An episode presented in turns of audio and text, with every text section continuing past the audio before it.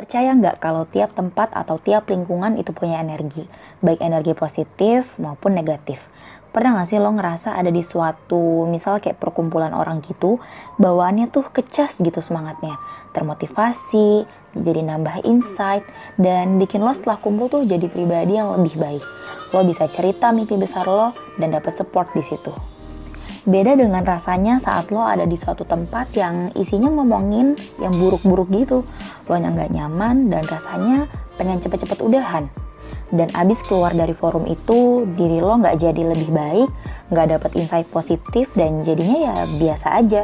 Bahkan bisa jadi ketika lo cerita mimpi lo malah dapet feedback, serius lo, emang bisa? Nah, coba deh sejenak merenung kira-kira kita lebih sering di lingkaran berenergi positif atau negatif ya.